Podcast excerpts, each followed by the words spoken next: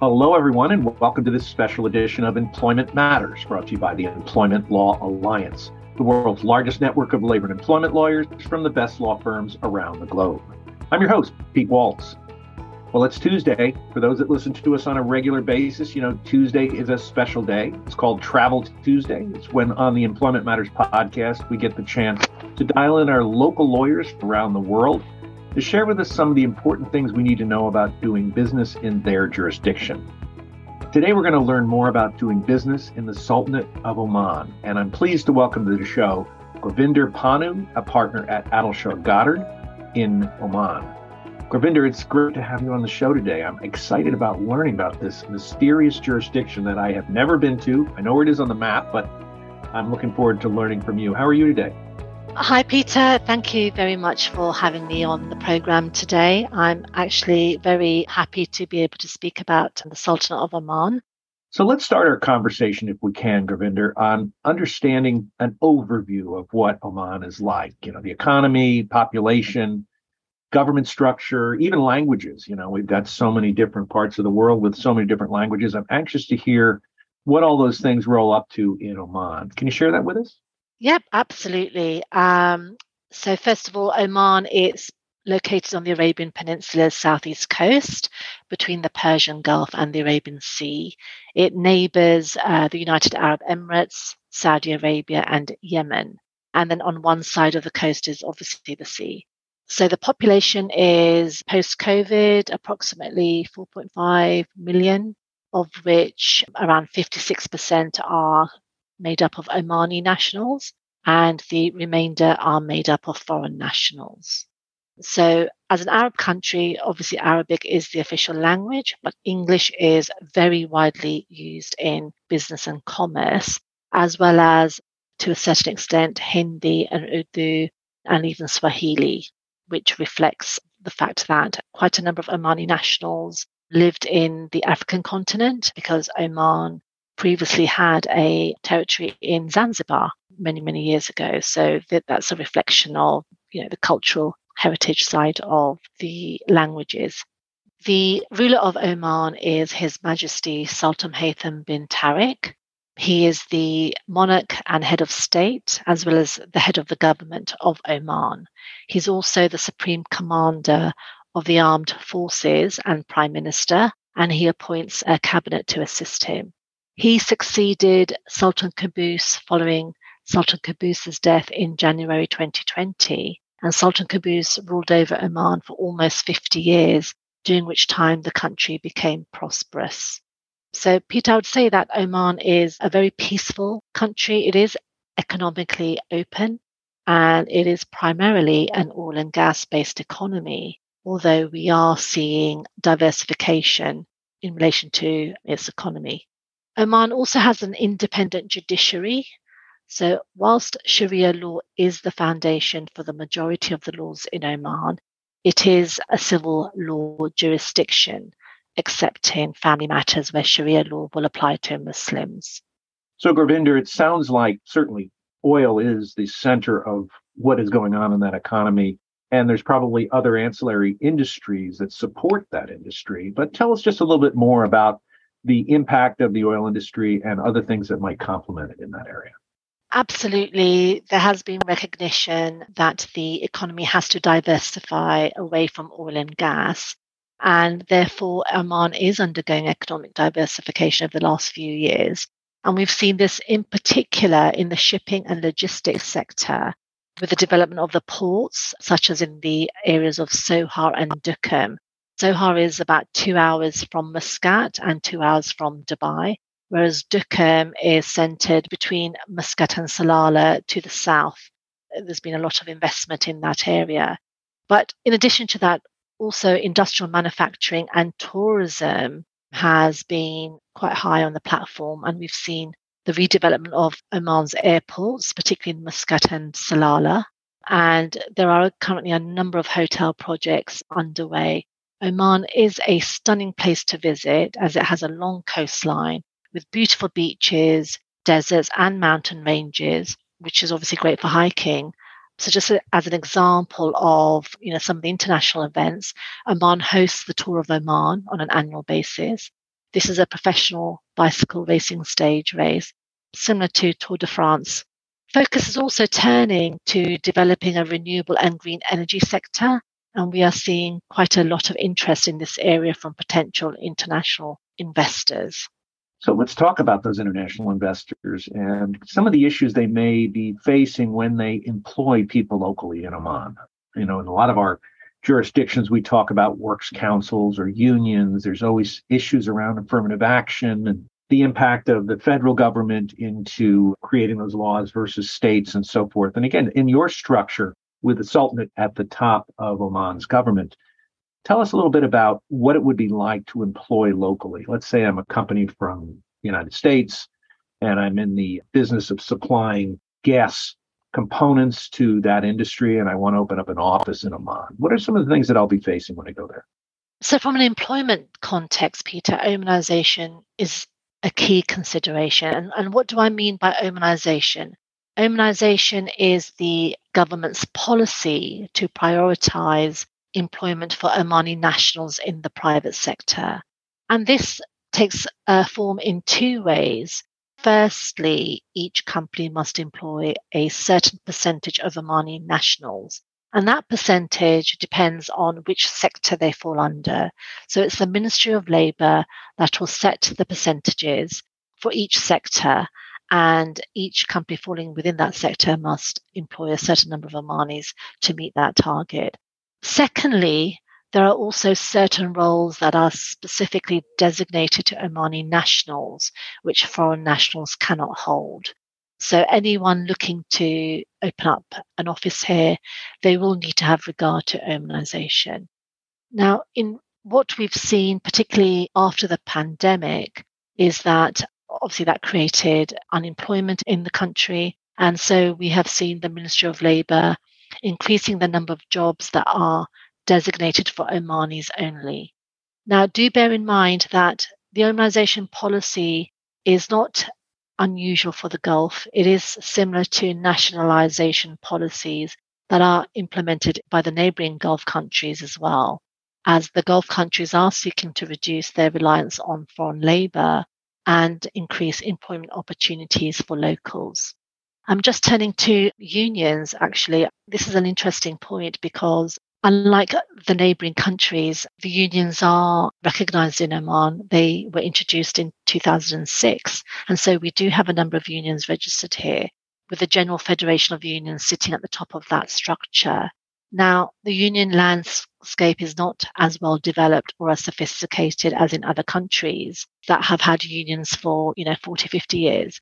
But this is because it's still very, you know, quite new. It's been just over 10 years that we've had unions in place here.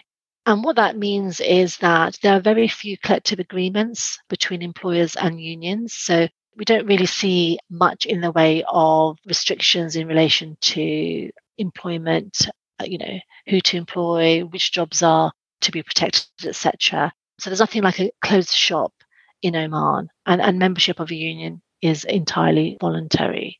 So, Gurvinder, it sounds like the climate, not only the climate in the region and how beautiful it is, but the business climate is very open to bringing in opportunities from around the globe. But typically, a jurisdiction focuses more on either pro business or more pro employee. Now, I know you've mentioned this Omanization as a significant pro employee issue, but where does the business side of that lean, and which would you say would be more of the momentum? Is it more pro business or more pro employee? So that's a question that needs to be answered in a couple of parts because, first of all, I think it's important to talk about the business environment now in Oman. And that is that since middle of 2019, Oman has in- introduced extensive changes to legislation making it easier to do business in Oman and liberalizing the foreign investment regime. So, for example, we have seen a new commercial companies law that was introduced in 2019.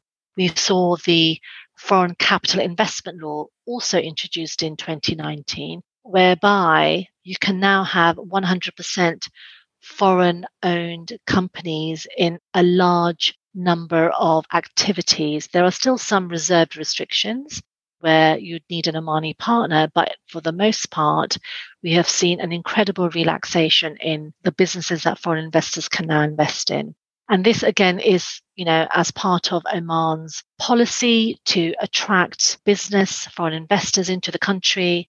We've also seen the privatization law introduced in 2019, as well as public private partnership law, where there is encouragement by the government for private sector investors to enter into various infrastructure and public service projects with the government. So, in terms of the business regime, we have seen it really open up. And also, in relation to business investors investing, they can now apply for five to 10 year investor visas as opposed to what we had previously, the two year investor visas. Now, you asked me the question is it more of a pro business or pro employee landscape? So, on the employee side, I would say that the labour law is quite narrow in terms of what employment disputes you can bring to the courts. Now, what we generally see are claims relating to unfair dismissal claims. The labour law does not contain any provisions relating to anti discriminatory provisions, except in the trade union context. So much of the litigation we see before the courts is therefore limited to unfair dismissal claims. However, it is not uncommon for the courts to take a protectionist approach towards employee claimants. Now, this is usually because if an employer hasn't followed certain steps under the law or they haven't had robust reasons for taking you know termination action against the employee the courts will recognize that and will generally find in favor of the employee in those circumstances. I should say at this point that the labor law which was issued in 2003 is up for review and we don't quite know when the amendments are coming through but we anticipate that we will probably see more employer friendly provisions in the new labour law in relation to termination, for example, for performance issues and broader misconduct issues. Well, that's very interesting. So it's it's a balancing act, as it seems to be across the world. You know, you've got to be able to meet in the middle sometimes to determine how you attract business, but also how you maintain the rights of the employees. Let's talk about those employees of companies that want to work in Oman, but perhaps live somewhere else. And immigration and global mobility is, is a huge topic at the ELA. I now understand that investors can have long term visas, but let's talk about some of the rank and file or some of the employees that may be moving around. Is it easy to get in and out of Oman? Can you stay there? Are there any special visas or programs for expats that may be there? Fill us in on that if you would.